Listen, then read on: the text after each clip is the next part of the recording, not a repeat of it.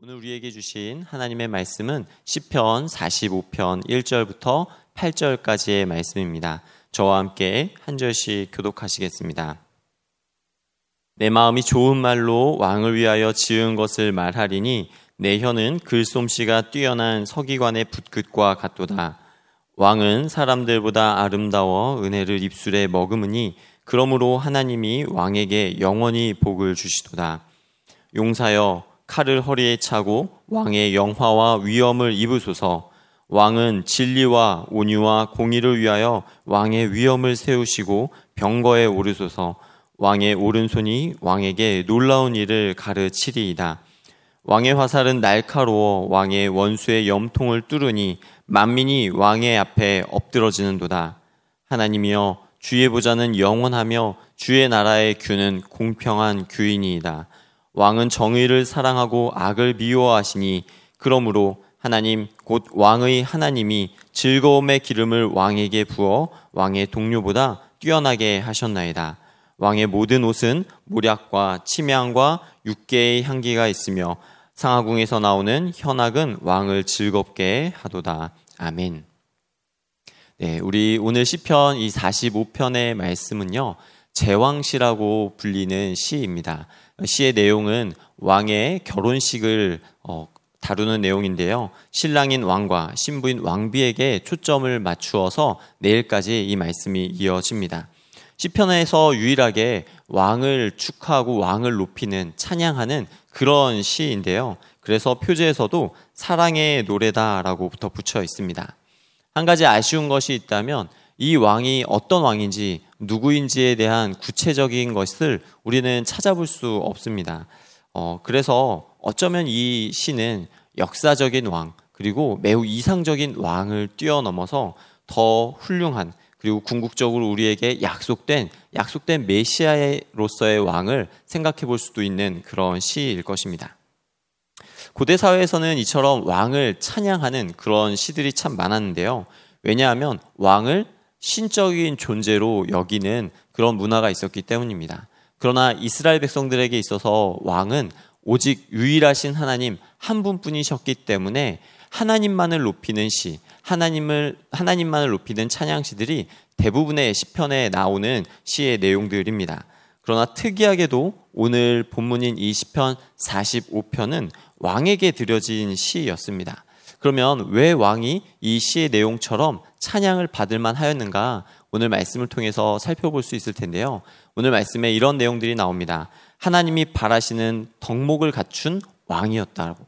이 왕이 찬양받고 높임을 받는 이유는 바로 이 왕이 하나님이 이 왕의 통치를 축복하셨기 때문이다라고 말하고 있기 때문입니다. 우리도 이 왕을 통하여서 우리의 삶 가운데 또 우리의 믿음 가운데 도전이 주어지는 그런 시간이 되기를 주의 이름으로 간절히 소망합니다. 우리 1절을 다시 한번 읽겠습니다.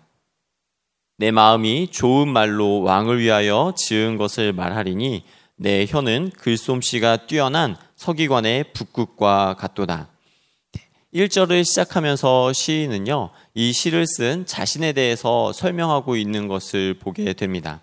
약간은 자화자찬처럼 들리는 부분이 있는데요. 왜냐하면 1절 말씀에 내 혀는 글솜씨가 뛰어난 서기관의 붓끝과 같도다 라고 말하면서 내가 정말 빼어난 시를 쓸 것이다. 내가 정말 아름답고 수려한 시를 쓸 것이다 라고 말하고 있기 때문입니다.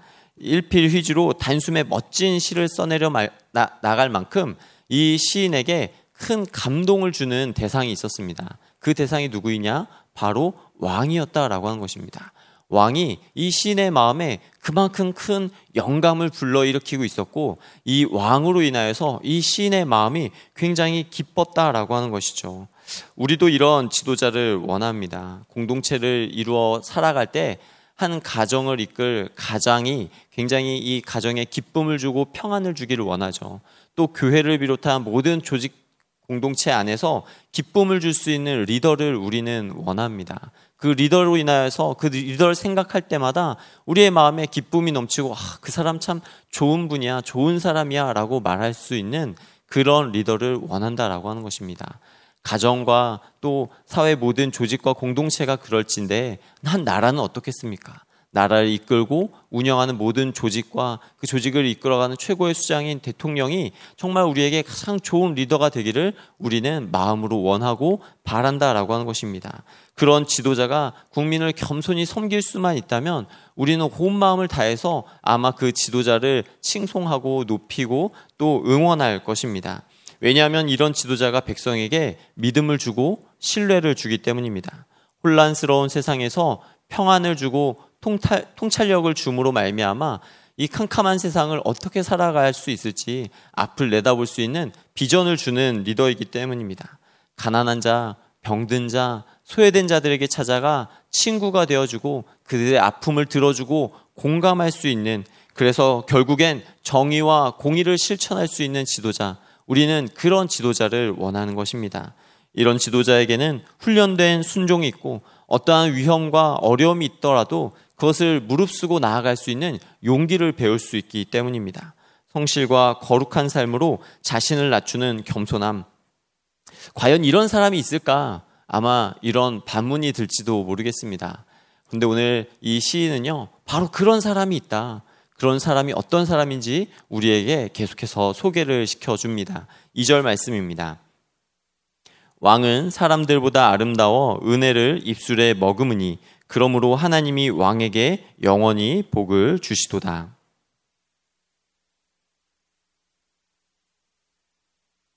시인은요, 이런 이상적인 왕이 있는데 그 왕은 어떤 왕이냐? 바로 하나님께 복을 받은 왕이다라고 말씀하고 있는 것입니다.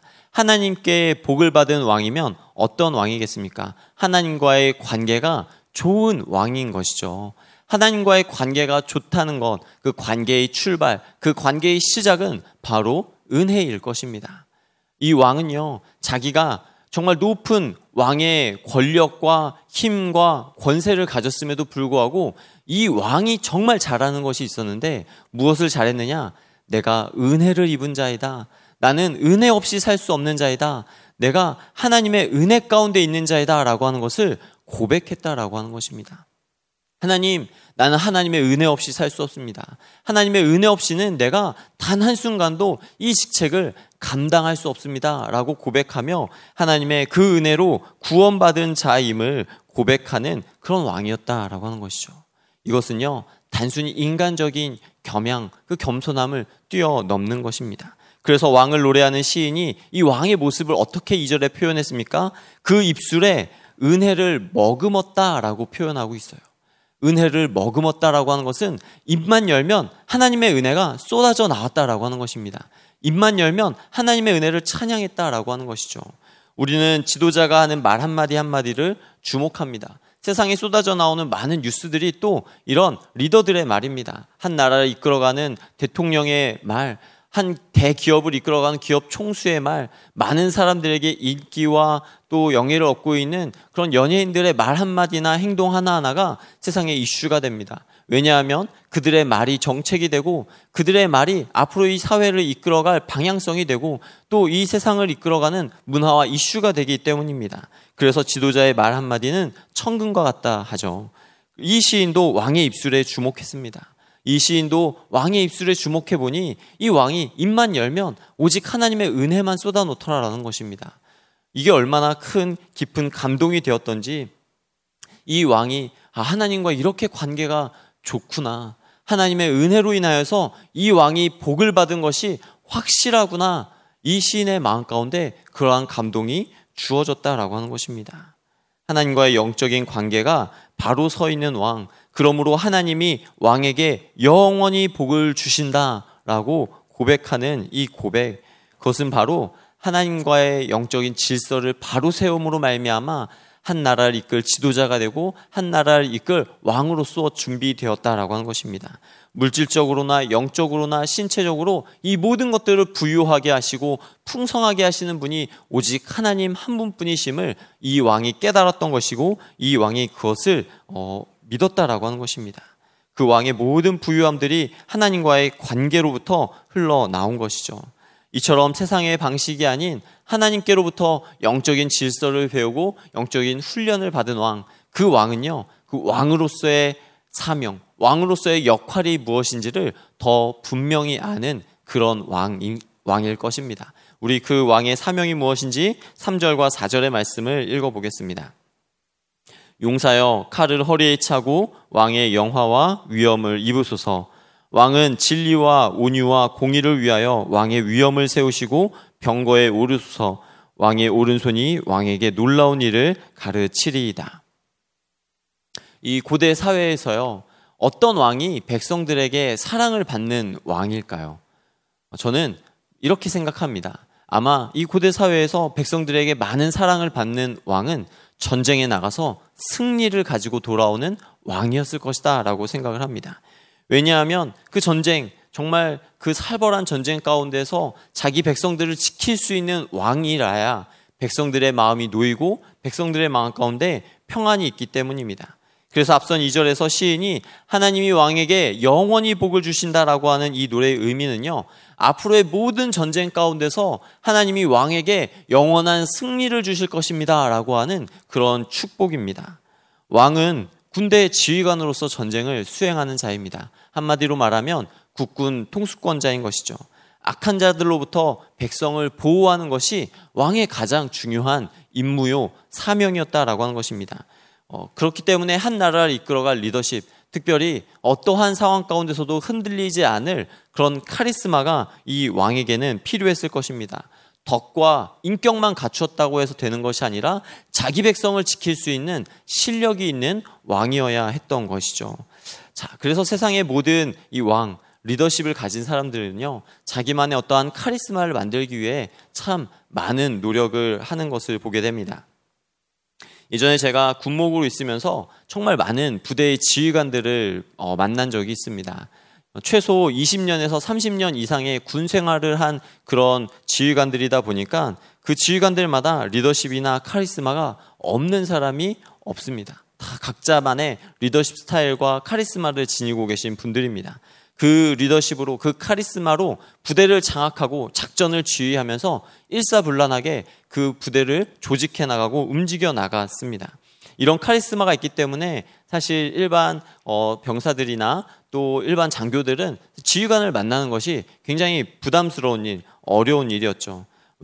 왜냐하면 이 지휘관의 위엄이 있고 그 카리스마가 있기 때문에 다가가기 힘든 것입니다.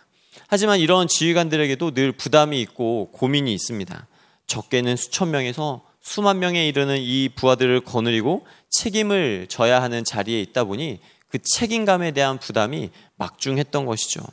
그래서 꼭 기독교인이 아니어도요, 이 부담감을 내려놓기 위해서 새벽마다 교회에 와서 조용히 기도하고 가는 그런 지휘관들, 그런 부대장들의 모습들을 보면서 아, 참 저분들이 가지고 계신 그 리더십에 대한 고민, 그 막중한 부담감과 책임감이 정말 크구나라고 하는 것을 느낄 수 있었습니다. 나름 카리스마가 넘치고 뛰어난 전략과 열정이 있는 자들이지만, 그러나 자기에 맡겨진 그 자리, 누군가를 통솔하고 누군가의 생명을 지켜야 하는 그 자리에서 주어지는 그 부담감, 그것은 아무리 인간적인 카리스마가 만들어졌다 해도 그것으로는 도저히 감당할 수 없고 그것으로는 도저히 다 떠맡을 수 없는 그런 무거운 책임감이었다라고 하는 것입니다. 따라서 한 나라를 이끄는 왕에게 진정으로 필요한 것이 무엇입니까? 그것은 인간적인 카리스마, 어떤 카리스마를 흉내내는 것을 뛰어넘어 하나님의 영광이 필요하다라고 하는 것입니다. 사람의 노력이나 능력으로는 만들 수 없고 흉내조차 낼 수 없는 그런 하나님의 영광, 하나님의 영화와 위엄을 옷 입어야 하는 것입니다. 왜냐하면 그 하나님의 영광 가운데서 탁월함이 나오고 그 하나님의 영광 가운데서 왕의 위엄이 나오기 때문입니다. 그 하나님의 영광 가운데서 백성을 이끌 수 있는 리더십이 나오고 적을 압도할 수 있는 카리스마도 나오는 것이죠. 그래서 하나님을 믿는, 하나님의 은혜를 입술에 머금은 그러한 리더십, 그러한 왕은요, 이러한 믿음의 비밀이 있습니다. 나는 나의 의로서 서는 것이 아니라 하나님의 영광을 옷 입고 나아가야 하는 자이다 하는 것을 그 마음 가운데 깨닫고 있는 것이죠. 아마 이 왕을 높이고 있는 시인의 모습에도 왕의 이러한 겸손한 모습이, 오직 하나님의 은혜를 붙드는 가운데 하나님의 영광 가운데 서는 그러한 왕의 모습이 보였던 것을 보게 됩니다. 이처럼 하나님께서 왕에게 영화와 위엄으로 옷 입혀주시는 이유가 무엇입니까? 그것은 왕이 싸워야 할 진정한 싸움의 목적은 자기의 야망과 자기의 야심과 자기의 어떤 인간적인 성취를 위한 것이 아니라 진리와 온유와 공의를 위해 싸우는 왕이 되어야 하기 때문입니다. 하나님이 기뻐하시는 왕은요, 압제자나 침략자가 아닙니다. 가난한 자와 약한 자를 보호하며 의와 진리와 평화를 위해 싸울 줄 아는 왕, 하나님은 그런 왕을 기뻐하신다라고 말씀합니다. 그리고 이런 왕에게 기름 부음의 능력으로 채워주십니다. 7절 다 같이 읽겠습니다. 왕은 정의를 사랑하고 악을 미워하시니 그러므로 하나님 곧 왕의 하나님이 즐거움의 기름을 왕에게 부어 왕의 동료보다 뛰어나게 하셨나이다.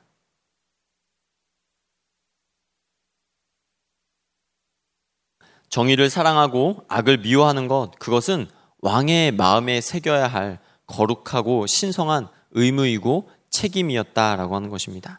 모든 권세는 하나님께로부터 난다라고 말씀하고 있죠. 하나님께서 한 사람을 세워서 하나님이 지으신 백성과 그 나라를 다스리도록 맡겨주신 이유가 있습니다. 그것은 곧 정의를 사랑하고 악을 미워하는 것입니다. 지도자가 기억해야 될 것이 무엇입니까? 왕이 그 마음 가운데 새겨야 될 것이 무엇입니까? 오로지 하나님의 그 온유와 공의와 정의와 평화를 위하여 내가 싸우겠다라고 하는 그 마음, 그 한 마음을 자신의 가슴에 새기며 하나님 앞에 서 있어야 한다라고 하는 것입니다. 나의 어떤 뛰어난 지략과 전략과 어떠한 승부사의 기질로 내가 승리를 얻겠다라고 하는 그러한 인간적인 모습은 다 내려놓고 하나님이 맡겨주신 하나님의 영광으로 옷 입고 하나님 앞에 서 있으면 하나님이 하나님의 일을 이루실 것이다 라고 하는 믿음으로 하나님 앞에 나아가는 그런 지도자가 돼야 한다라고 하는 것이죠. 왜냐하면 이런 왕이 축복의 통로가 되기 때문입니다. 하나님의 질서를 살아냄으로써 이 땅이 복을 받고 하나님의 질서를 살아냄으로써 이 땅이 평안하며 하나님의 질서를 살아냄으로써 그 땅의 풍성한 수확과 소실을 얻게 되는 것, 그로 말미암아 온 땅의 주인이 하나님이심을 볼 수 있게 하는 것, 하나님의 주권을 인정하고 하나님과 연합함으로 말미암아 온 땅 가운데 하나님의 기쁨이 넘치도록 하게 하는 것, 그것이 바로 진정한 왕이 가진 사명이요, 그 왕이 이루어야 될 사명이다라고 하는 것입니다. 그것이 왕이 축복의 통로가 되는 것이죠. 도대체 세상에 이런 왕이 어디 있을까라고 다시 한번 생각해 보게 됩니다. 하나님께서는 그런 우리를 위해 만왕의 왕 대신 예수 그리스도를 보내주신 줄로 믿습니다. 하늘의 모든 부귀와 권세를 내려놓고 낮고 낮은 이 땅 가운데 오신 예수 그리스도, 그는 이 땅의 화려한 왕과는 거리가 먼 그런 왕이었습니다. 세상적인 어떤 카리스마도 찾아볼 수 없는 그런 왕이었죠. 그러나 그는 겸손과 사랑과 그런 낮아짐의 모습을 가지고 병든 자들, 가난한 자들, 소외된 자들을 찾아가 그들의 손을 잡아주었고 그들의 삶을 일으켜 세워주었습니다. 인간의 힘으로는 도저히 감당할 수 없는 거친 파도와 바람, 그것에 맞서서 온 땅의 만물의 주인이심이, 이 자연의 모든 세계를 주관하시는 분이 오직 하나님이심을 보여주셨다라고 하는 것입니다. 십자가의 처형은 왕의 위엄과 권위를 찾아볼 수 없는 참혹함의 모습이었고 가장 부끄러운 인간의 모습을 나타내는 형벌이었습니다. 그러나 십자가를 참으사 우리에게 거룩한 하나님의 영화와 위엄의 옷을 입혀주신 분, 그분이 바로 예수 그리스도이십니다. 우린 또한 주님의 그러한 은혜를 입은 자인 줄로 믿습니다. 우리도 주님의 이러한 은혜를 입은 자들로서 우리 입술 가운데 주의 은혜를 머금고 살아간다면 하나님께서 기뻐하시는 삶의 리더로서 우리 각자의 자리, 우리 각자의 삶 가운데서 믿음의 선한 영향력을 나타내는 그러한 지도자로서, 리더십으로서 하나님이 세워주시고 사용하여 주실 줄로 믿습니다. 하나님의 그 은혜를 우리의 마음 가운데 새기는 그런 귀한 성도님들 되시기를 주님의 이름으로 간절히 축원합니다. 함께 기도하겠습니다. 우리를 위해 이 땅에 오신 우리 주 예수 그리스도의 이름을 찬양합니다. 우리의 왕 되신 주님, 우리의 삶을 다스리고 통치하여 주옵소서. 그리하여 우리 삶에 하나님의 나라가 이루어지게 하여 주시고 주님이 주시는 참된 평안과 안식이 가득하게 하여 주시옵소서. 날마다 주님의 말씀과 그 진리에 거하는 것을 기뻐하며 주께서 베푸신 크고 놀라운 은혜를 고백하며 살아갈 때 하늘의 복으로 충만한 축복의 통로 되게 하여 주시옵소서. 그렇게 역사하실 주님을 바라보며 존귀하신 우리 우주 예수님의 이름으로 기도합니다.